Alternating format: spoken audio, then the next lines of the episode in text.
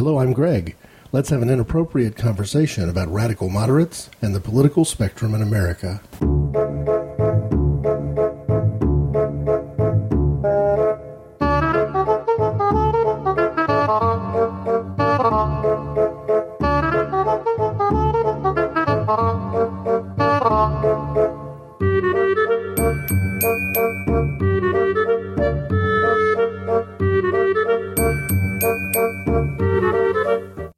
Conventional wisdom would have us believe what we see on television and what happens during election cycles represents the whole political spectrum in the United States of America. What a joke. America wastes an amazing amount of time arguing about liberal versus conservative as if those represent a meaningful range. Far from being the entire political spectrum, it's not even a full slice of a pie chart that must be understood if we intend to advance as a society. When I was younger, the idea was floated to me that our political parties, the main ones, Republicans and Democrats, represent a big tent of ideas, that we have a big tent political system. Well, you know what? I don't buy it. We are expected to pick what we are served when you visit a political party. If you went to a fundraising dinner, you might get one choice, two choices at the most, but you're going to eat what's put in front of you.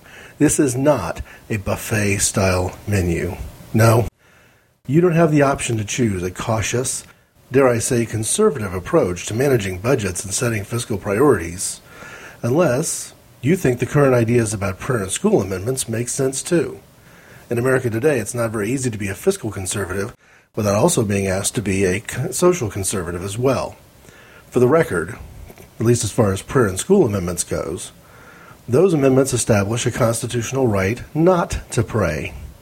It's a pretext for reestablishing formal homeroom prayer.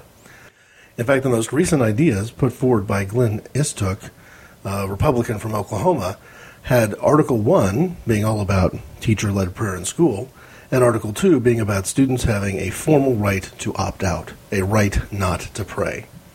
I, for one, and I sometimes feel like I'm in the Christian minority here rather than any sort of moral majority. I, for one, do not want my Constitution specifying a right not to pray. So, what I'm doing is I'm going to put online a blog post with an image. And the image is going to be a circle representing a pie chart of the political spectrum. I'm going to spend a lot of today talking about that chart and kind of where things line up and fit in on it. But along the way, I'm also going to stop and make some comments. There'll be two images at inappropriateconversations.podbean.com. One of those images will be an overlay of the political spectrum itself, and the other will be an overlay of ideology, or what I'm calling uh, a truth against the original image. Again, both of them being a pie chart. But first, let me begin with a, a couple of observations about some of the lies we tell ourselves in our society. We have this notion that we have two political parties, and one of them is liberal and one of them is conservative. You know what? George Bush might be the most liberal president that we've had in my lifetime. If you look back at the size of government before he took office versus the size of government after he took office, if you look at you know deficit spending before he took office versus deficit spending after he took office, he fits the classic criterion of what we might con, you know typically call a liberal big spender. Yes, he walked like a hawk and he talked like a hawk and perhaps from a military perspective, being a bit of a reactionary. Perhaps he was conservative in that sense. But beyond any question of a doubt, this was not what I would consider to be a prototypical conservative. So, this notion that Republicans are always conservative and Democrats are always liberal has to come face to face with the reality that from the first Bush presidency through the Clinton presidency to the most recent Bush presidency to the current Obama presidency, our military policy really hasn't changed all that much. So there's the other idea I'd like to sort of poke a pin at that Barack Obama is the most liberal president that we've ever had. Well, I would say that from a military perspective, that point of view is absolutely and patently false. It is almost impossible right now to distinguish between the first two years of Obama's presidency and the last two years of George W. Bush's presidency from the perspective of military policy. We are still fighting a war on two fronts. We are still fighting a war against, quote, terror, unquote. and we are still using military surges to get those things done. I realize there are certain things from a social issues perspective that Obama is trying to accomplish, and those things tend to rub social conservatives the wrong way. I still question whether that makes him the most liberal president in the history of the United States of America, which is the claim made by the Tea Party movement. Now, let me take a quick moment just to kind of talk about the sham and the joke that is the teabaggers. Ostensibly, this is a group of people who are claiming to be taxed enough already and have formed a splinter movement, not an alternative political party, but a splinter movement to protest the taxes that they're being asked to pay. The irony is that you can make a good point that Barack Obama has not yet instituted the tax policy changes that he promised as a candidate. However, once he does do what he said he would do as a candidate, most of the people standing outside in these Tea Party protests today are protesting against the president who's promised to give them a tax cut. Let me say that again so we can note the irony. These people are standing up to protest their taxes and to condemn a president who has actually promised to give them a tax cut. Of course, it's not their own tax rate that they're upset about. They're upset about the possibility that they one day may be in a higher tax bracket and the higher tax bracket that they move into may be paying more taxes in the future than it does right now, despite the fact they're not in the bracket right now that they're protesting against. I wish I could say this was the biggest example of Tea Party craziness, but it's not true.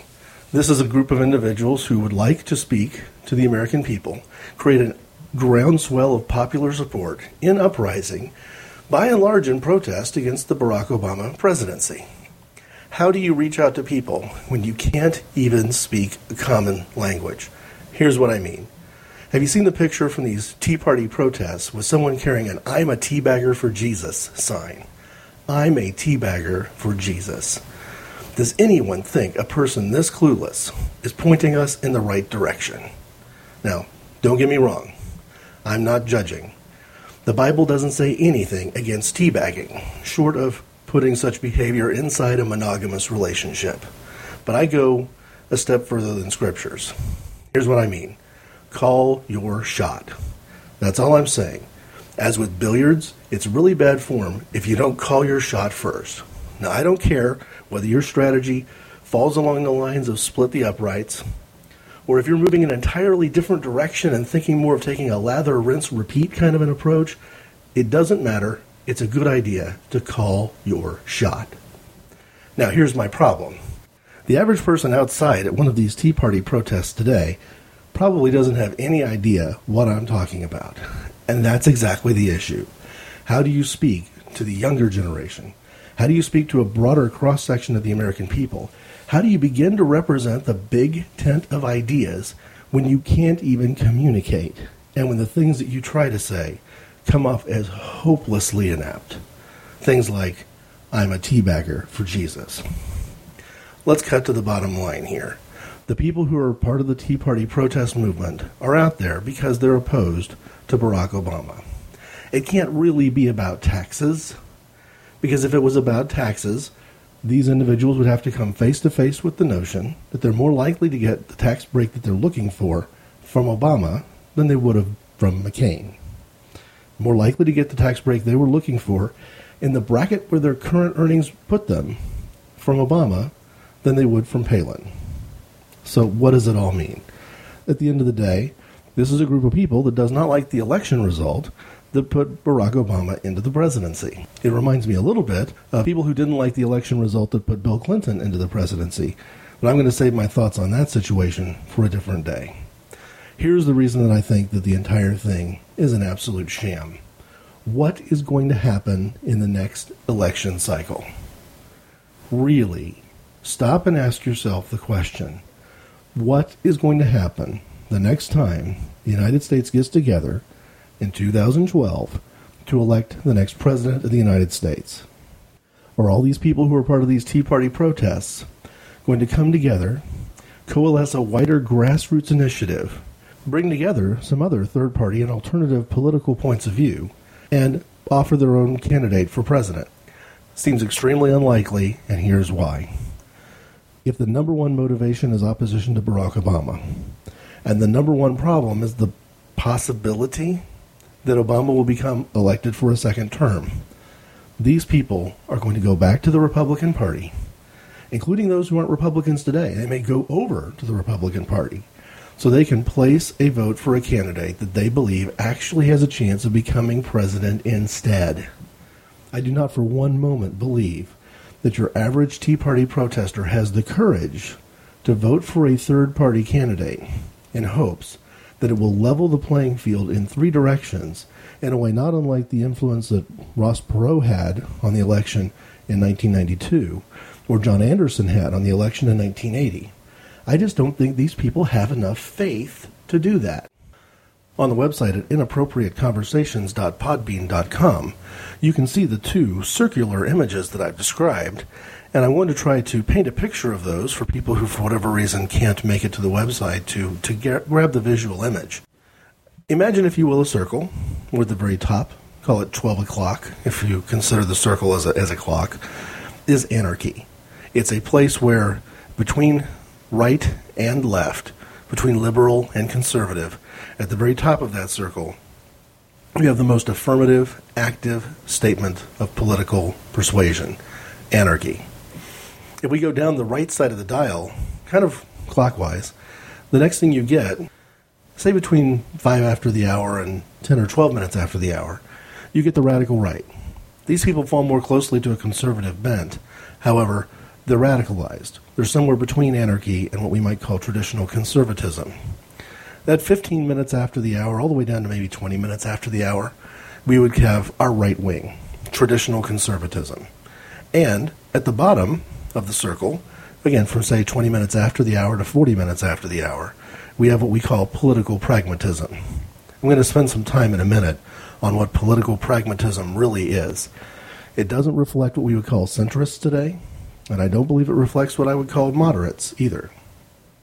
As you go up the left hand side of the clock, you get you know a comparable liberalism on the left hand side, mirroring what's on the right hand side for conservatism, going all the way up to maybe again 12 minutes before the hour, where you hit the other balancing side of the scale, the radical left. So on either side of anarchy is the radical right and the radical left.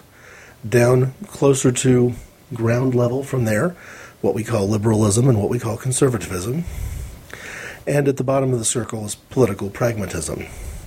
Now, if I mention that political pragmatists don't, in my mind, necessarily qualify as either centrists or moderates, where are those folk? Those folks are actually in the middle, on the face of this clock. I have centrists as being really the bulk of the donut, if you now look at it from that perspective. And the very center, the donut hole, not a very big chunk of this diagram either, is what I'm calling true moderates. And I'm going to speak of some of those true moderates as being radical moderates, all right there in the center. Now, the difference between political pragmatism and what I'm calling the true moderates is indifference. There's a certain indifference to truth that has to be in place to be an effective pragmatist. What's separating the true moderates in the very center of this diagram from anarchists is apathy. To get anarchy, you have to have a certain amount of apathy, a certain amount of lost hope that any other idea on the market is going to get you what you want. So once you go beyond being a straight pragmatist, past the indifference of being a true moderate or even a radical moderate, and you go beyond that and get to the point where you know your perspective becomes much more jaded you become a lot more apathetic you've got a shot at becoming what i would describe as perhaps a genuine anarchist that's a little bit of a difference between somebody who goes from being on the left to being on the radical left to being an outright anarchist or from somebody who's on the right to being part of the radical right to being an outright anarchist the bulk of the people in america today appear in my mind anyway to be these sort of apathetic or indifferent centrists. You can see this from the fact that most of them are not energized by radical new ideas. Most of them do not want huge shifts in the way our government functions. Most of them are quite comfortable with a balance in the Supreme Court in America where there's a mixture of liberal judges and conservative judges. So centrists tend to be something of an anchor. Okay? who are the political pragmatists? Well, again, when I'm mentioning that you basically have this line where everything 20 minutes before the hour is something more liberal, more radical left, and everything for the first 20 minutes after the hour is more conservative or more radical right. These political pragmatists, despite the fact that they are in the center, they're underneath this chart, essentially, and they have their own range of liberal and conservative to them. Where do I put Barack Obama? Where do I put George W. Bush? Well, just to use those two men as an example, the two most recent presidents of the United States, one of them purports to be a conservative, George W. Bush, and I wouldn't put him very close to the line between political pragmatism and conservatism. I put him inside the political pragmatism area, and I put him pretty close to the middle of it. And again, I have to measure his hawkish posturing, which may not actually be who he really is, and may not be the legacy that he leaves us, against his big government policies and his big government approach. So, where is Barack Obama? I have friends who, when shown this diagram, would point somewhere near the uh, the point where the radical left meets anarchy. I don't understand that. I don't see how, in their minds, they look at what he has done so far and what he said as a candidate he would do, and they interpret that as somebody who is beyond the pale of any president or any candidate for the presidency we've ever had. No, Barack Obama is a classic pragmatist. He is one of the most pragmatic politicians we've had in recent years. And he may be on the left edge of this political pragmatism area, you know, 38 minutes after the hour, but he is still well in this area of political pragmatism. So, what's the difference? Well, I would say for one thing, there's a difference in that, you know, when you're talking about people who are truly liberal, truly conservative, in a grander, more worldwide perspective, you're talking about people who aren't that interested in preserving our way of government. Now, I know, again, there's a lot of people who you know, viewed George Bush as the end of America as we know it, and people who view Barack Obama as the end of America as we know it. But I didn't see a lot of ideas coming out of either one of those men suggesting that they were ready to throw away the U.S. Constitution and start over from scratch. They might have had some things they were going to nibble at. They might have had some things they were going to completely abrogate. But I didn't see a lot of them saying, this is an idiotic form of government. I am now your new king. And we can laugh at that. But in some ways, Richard Nixon behaved in, in a right wing manner as if he felt that none of the rules of our way of government applied to him. And without any doubt in my mind, um, Franklin Delano Roosevelt was on the liberal side of the spectrum, the closest we've gotten to somebody who, while being president of the United States of America, wasn't all that close to being a pragmatist, was really close to undoing enough constitutional law and enough precedent to put us in the place where we were no longer truly the democratic republic we were out to be, and we were something far more liberal than we began to be. So that's kind of where the political pragmatists fit in. And if you're uncomfortable with the idea that I'm saying that your current political enemy doesn't doesn't look as ugly on this chart as you think he should, hey, I apologize for that. But I'd ask you to really challenge your perception and to come away with examples that would make it clear that what Barack Obama is doing or what George Bush before him did wasn't just taking the government that we have and leveraging its power in the direction of his personal interests, but in fact changing our government forever. There's a lot of people who are deeply suspicious and deeply concerned that Barack Obama's use of executive orders is going to change the game forever. I don't buy it. Barack Obama isn't coming up with a brand new kind of executive order. He's simply using the executive orders that George Bush before him used, who was using the executive orders that Bill Clinton before him used. Perhaps the biggest change we've seen in the way the government functions um, goes back to Ronald Reagan. Okay, so in my mind, the political spectrum is clearly not as simple as right versus left. And the number one thing I was trying to communicate by putting these diagrams out there online is to say, listen, we're talking about key figures in the way the United States is governed, we're talking about this little slice of the pie. I mean, it's bigger than you would cut for yourself after Thanksgiving, but it's still a pretty tiny slice of the pie when you consider all the things that we're not really talking about. You know, we're not talking about the radical left. We're not talking about all out anarchy. For all the hyperbole you hear on talk shows, That's really not what this is about. So, where do I struggle? I struggle here because we don't seem to have a very accurate, a very honest, a very truthful understanding of the way American politics work. And I'm going to lay a lot of that on the foot of relativism. Now, I'm not really talking about moral relativism in this context. I'm talking about political relativism. But either way, relativism with its problems crosses these ideologies in more than just one manner. Like the political spectrum, this is not as simple as truth with a capital T versus truths with a little t. The strains of relativism here vary from absolutism to forms of objectivism. So, the next overlay, the second part of the diagram, the other circle, if you will, gives us a sense of kind of how I how I view this thing. So if you look at that other chart, same circle, and you can kind of see the parallels. Where I was referring to anarchy in the first one, I'm now talking about nullification. So this is the idea that it really can't be fixed, it really can't be tweaked, it has to be done away with. Nullification is the anarchist perspective. One of the things that is common between the radical left and the radical right is egoism. It's a notion that I have the right answer and that my cult of personality is more important than any sort of political ideology. You've gone beyond the idea of ideological principles and gone into one person's point of view.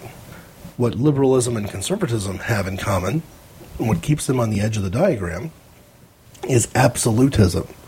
I'll try to do a better job of defining that as we go. The bottom piece is relativism. So, what are our political pragmatists known for? Being relative. Now, we call that lots of things. We call that wishy washy. We call that flip flop. We call that spin we call it whatever you want to call it. It comes down to the notion that I've got an ends versus the means approach, and that my relativism is guiding me to make the kind of deals I need to make to get what I really want. So I'm capable, in this case, if I'm a political pragmatist, of doing things that my ideology would seemingly rebel against, but I'm doing it because there's a practical ends to the means. There's a relativism at play a slightly different form of relativism is involved with your centrists. Because with the right combination of indifference and apathy, you can be led quickly to believe that almost anything is true. It is shocking how many things come out, especially during political campaign time, that are obviously false or that frankly just need to be challenged. And for whatever reason, there's a large number of central thinking, centrist type Americans who don't challenge anything who don't want anything to be challenged. The distinction I would make between all of these sort of ideologies and the true moderates, the very center of the diagram, is objectivism. So let's kind of walk through a few kind of statements of, of fact or statements of my perspective about this. Anarchists are driven by nullification, which is a desire to invalidate. Their perspective on truth is there is no truth. Radicals self determine truth even if they draw upon law to do so or scripture to do so, even if they come from a very, you know, deeply rooted liberal or conservative perspective, at the end of the day, there's a lot of self determination, a lot of ego in how they manage truth. Centrists and pragmatists engage in relativism, and the methods there vary widely. you hear quotes like, Well, my truth may not be your truth, or Hey, this is true because it works, or even just a flat out, statement of doubt what is truth? Conservatives and liberals believe that they are objectivists, and all others are relativists. Truth is, many of them share the relativism of the pragmatists, but at their core, there's an absolutism, an unbending devotion to a truth. It tends to be the same truth that you see in the egoists of either the radical right, in the case of conservatives, or the radical left, in the case of liberals. But uh, it's rarely ever objective it's very hard, especially today in America, to get people to wear the other person's shoes. To say, hey, I know you've got a commitment to a truth. I know you've got an ideology that you're not going to bend from. But the only way you're really going to make a difference, the only way you're going to bridge the gap, the only way you're going to bring people who disagree with you into your fold, the only way you're going to persuade is if you can at least try on their idea. Honestly, try it on. Take the risk of being persuaded by somebody else's point of view. you do not tend to see absolutists make that move. You tend to see them stay right on their side of the dial and not make any maneuver toward the center of this chart at all. So true moderates are objectivists, weighing all sources, law, scripture, etc., and holding truth to standards that resist trends, that embrace wisdom. I'm always a little uncomfortable with the term common sense, despite the fact that common sense is the name of one of my favorite political podcasts, the Dan Carlin show, Common Sense. Um, I tend to be a little bit wary of common sense because, frankly, I'm really interested in a sense that's way more than just common. Okay, a couple more things I want to do with these charts before I move on for the week. We're going to cover this topic two weeks in a row. But first, I want us to look at these charts again and kind of mentally draw of a vertical slice right down the middle. So this big rectangle is going to include anarchy, apathy, true moderates, indifference, and most of political pragmatism. It won't get all of the political pragmatism, but it'll get most of it. This slice, which cuts vertically, kind of in a vertical rectangle. The focus here is on action. Anarchy is the ultimate aggressive act of egoism, the will of the individual denying any collective rules. On the other end, down at the bottom, pragmatism is action in the realm of compromise and accommodation. It's not that there's action up at the top and at the bottom nothing's happening. It's that this group down there below rejects both the stalemate uh, or the particularism the notion that there's only one right way of doing things. And they try to work to find a way to get a completely bipartisan system of government moving through deal making. Now, in the middle, where the true moderates are, you've got a centrist indifference that helps shield them from the political games of the pragmatists. And up at the top, this apathy of the centrists is ultimately stronger than anarchy. So to be a true moderate, you're not going to go all the way through the course of becoming so apathetic and jaded that you're ready to just chuck it all. Um, there's there's enough meat in that apathy to hold you in the center of the diagram. Now let's draw a horizontal slice instead, covering liberalism, the centrist, true moderates, centrists on the other side of the spectrum, and conservatism. Because it's important to note that you know this, this idea that centrist is one concept, that you have this one American who holds these two political ideologies equal in their brain at the same time and, and embrace both of them. It doesn't really work that way. But what you have is people who fall short of being what we might call truly right wing or truly left wing. This horizontal slice of the, of the spectrum is less a, a focus on action and more a focus on ideas. Both the liberal and the conservative approaches reject any compromise of standards. It's one of the things that makes them very different from the political pragmatists, and what makes the political pragmatists so distasteful to them. It's what makes somebody who's really a, a right wing conservative perceive somebody like Barack Obama as being so far to the left that they can't even find them on the chart. It's not that Barack Obama is beyond left. It's that when they're looking across the aisle, they're not finding him there because he isn't ideologically, from an ideas perspective, diametrically opposed to them. He's down in the middle there somewhere, deal making. So both the conservative and the liberal approaches reject any compromise of standards. Moderates, on the other hand, separate from the liberals. And they separate from the liberals because they give weight to tradition, scripture, law, rules. Moderates separate from the conservatives by giving equal time to reason, cultural observations, scientific discovery, what's really happening now. So it's that notion of being able to see both kind of what have we always done? What did our forefathers say? Um, what does our religion say? What is our culture holding us to? With at the same time being very open to the idea that this isn't carved in stone. We're going to encounter problems we've never experienced before, and we're going to have to use our brains to get us through that. This is not to imply that conservatives do not use their brains, and this is not to imply that liberals are incapable of having a strong foundational faith. It's simply to say that if you use those simplistic concepts, you pretty much have on one side of the spectrum, the right side, a real fidelity to things like scripture and law. And on the liberal side of the spectrum, from the left, you have much more interest in having a fidelity toward things like reason and scientific discovery. Okay, a couple last observations on these charts. First, if we look at the y axis, so going kind of from top to bottom, now looking at the entire chart, because this isn't just uh, solely a focus on ideas or solely a focus on action, it's that top to bottom view. The emphasis here is on change. At the very top, radicals and anarchists want changes now. They want something different, they want it immediately. And at the bottom of this, where you find your political pragmatists and your centrist indifference, you get this emphasis on stability. So the higher up the y axis you go, the more your emphasis is on change. The x axis is also a scale where if you move from left to right, the emphasis comes from modernity on the left, modern science and culture, to an emphasis on tradition on the right, things like scripture, things like natural law.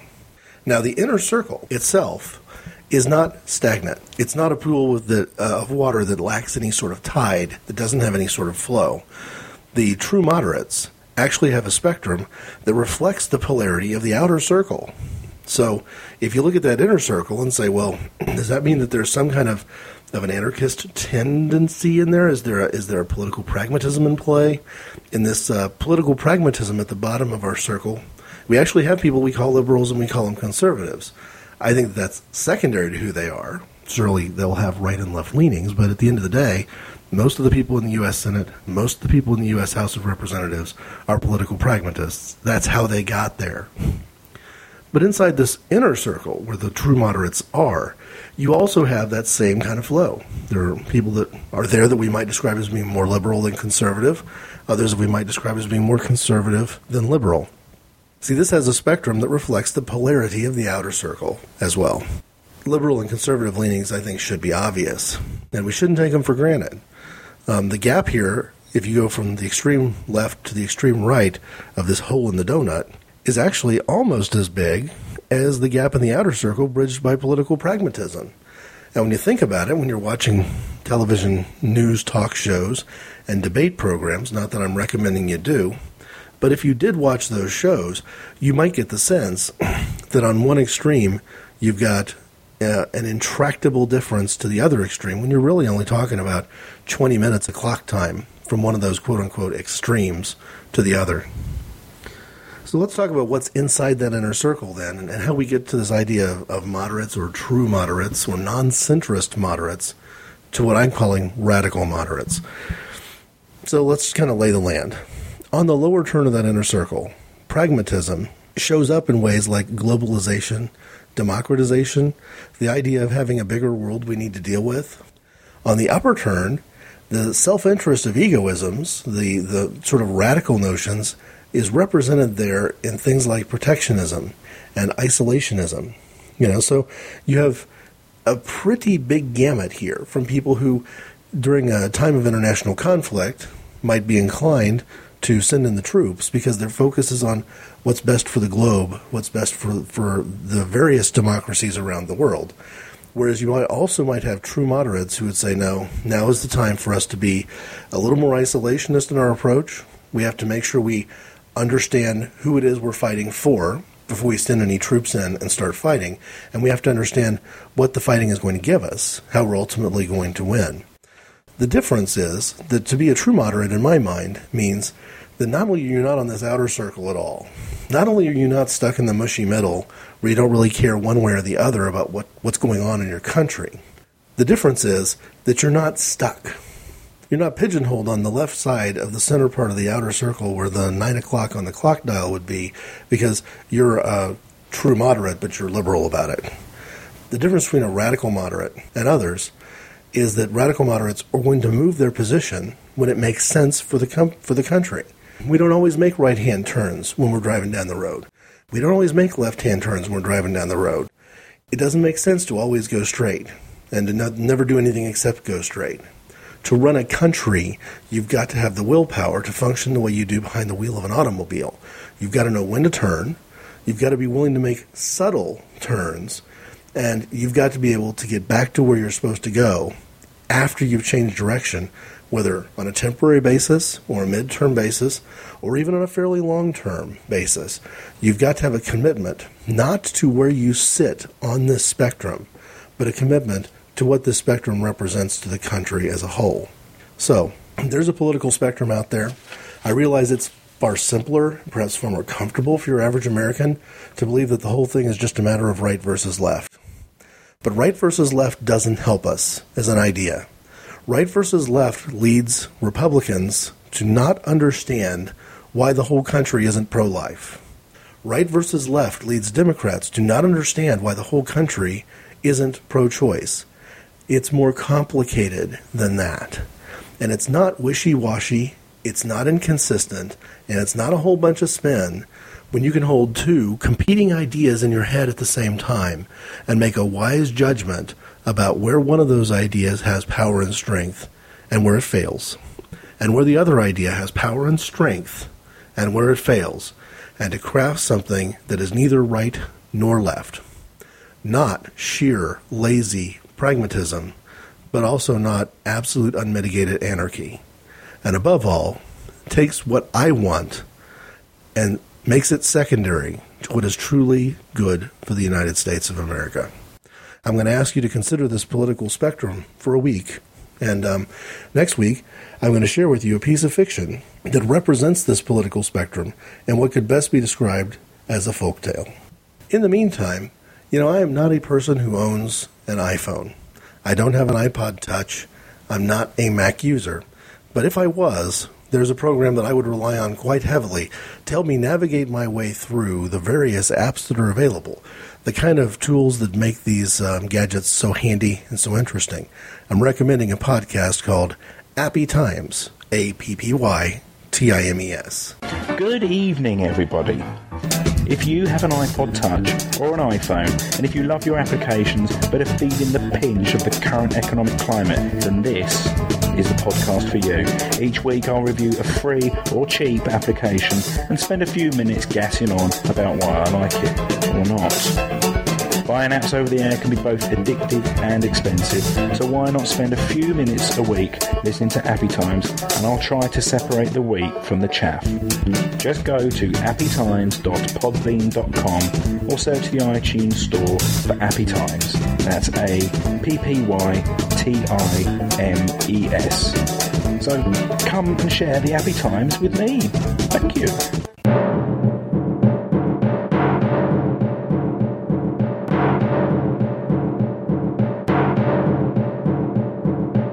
Today's different drummer is Jello Biafra, the lead singer of Dead Kennedys, but he's actually much, much more. In fact, his reputation in punk music circles might lead me to put him under the category of music, but I'm actually introducing him as a different drummer to put him into the category of political theory. Jello Biafra has actually spent most of the last 10 15 years recording numerous talks on censorship he perhaps doesn't have the spoken word reputation that Henry Rollins does, another champion of the punk movement and the hardcore rock music movement, who has gone on to be a very interesting and very capable public speaker. But I like what Jello Biafra has done by focusing on issues of censorship and of privacy and of the political spectrum in America today. I mentioned a couple of weeks ago that at some point I was going to revisit The Offspring. And what I meant by that is the album that I like best from the band is Ixnay on the Hombre. And the first thing you hear when you put on that album is the voice of Jello Biafra saying, Ladies and gentlemen, welcome to the disclaimer. Essentially, his disclaimer is a full on protest against the parental discretion, parental advisory process. Here's his words. This will cleanse any sense of innuendo or sarcasm from the lyrics that might actually make you think.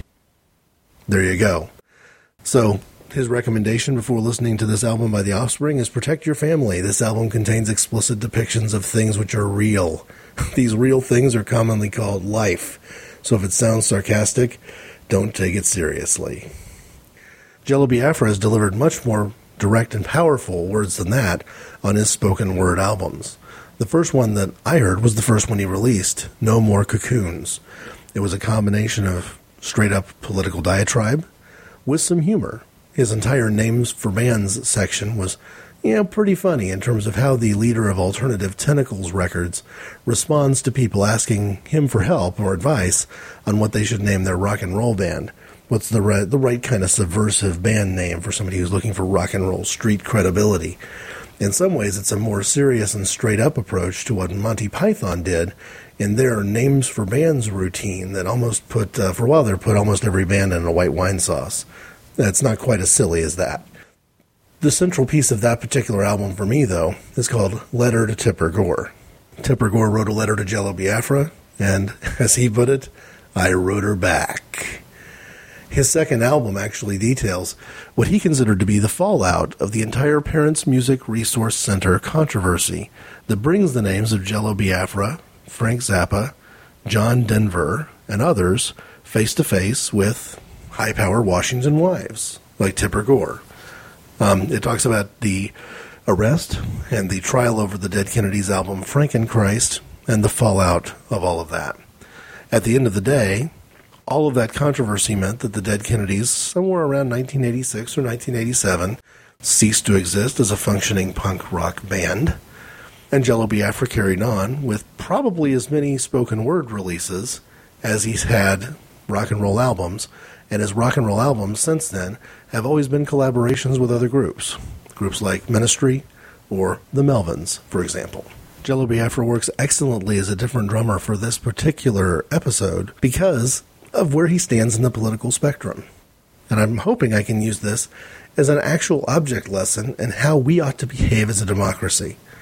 Do I believe everything Jello Biafra says? No. He comes with a political perspective. He is every bit as partisan as anybody you'll see on any of the network news talk shows or any of the you know, debate crossfire type programs that are out there. In fact, I think that probably I'm almost on the opposite corner of the political spectrum to him because he is somewhere between that line between being a liberal and being part of the radical left. And I'm somewhere in that, you know, true moderate corner, but the right hand lower corner of the true moderate part of the spectrum. The difference is that we ought to be listening to one another. Jello Biafra has opinions about politics. They may not always be right, but they're certainly always well informed. And above all, they're worth a listen. I'll give you the disclaimer that he gave to the Offspring at the beginning of their album, though. If it sounds sarcastic, don't take it seriously.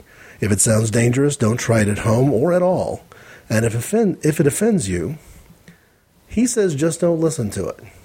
I say, if it offends you, have enough patriotic belief in the United States of America that you are willing to listen to ideas that you don't agree with, that you do not believe that everyone who has things wrong must be silenced that you don't believe that if you can't get your way, no one else should. In other words, try to be something bigger than a member of the tea bag party. Try to be something genuinely different. If you want to leave the Republican Party with the Democratic Party because you're unhappy with the current president of the United States, more power to you. But don't pretend to be not a Republican for three years and go into that booth and vote for whichever Republican's running against Barack Obama. Do not pretend that you're not really a Democrat for three years because you're opposed to Obama's policies, and then go running back to the Democratic Party so you can vote in a primary two and a half years from now. Have more integrity than that. So I'm comparing Jello Biafra, the wild, sometimes offensive lead singer of the punk rock band Dead Kennedys, as an example of somebody who has the integrity and the willpower to say what he thinks, to stick with it, and to follow through on his principles.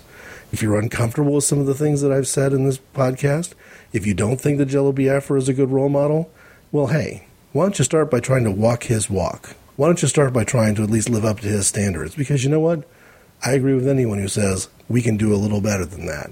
I'm just disappointed that for the most part, most people who talk politics today, especially on television, don't even try.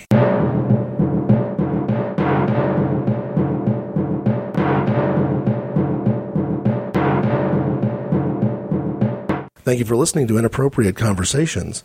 If you'd like to put some dialogue into this conversation yourself, The website is inappropriateconversations.podbean.com. That's also where you can find images of the diagrams that I've been discussing today, and that I'll also be referencing next week.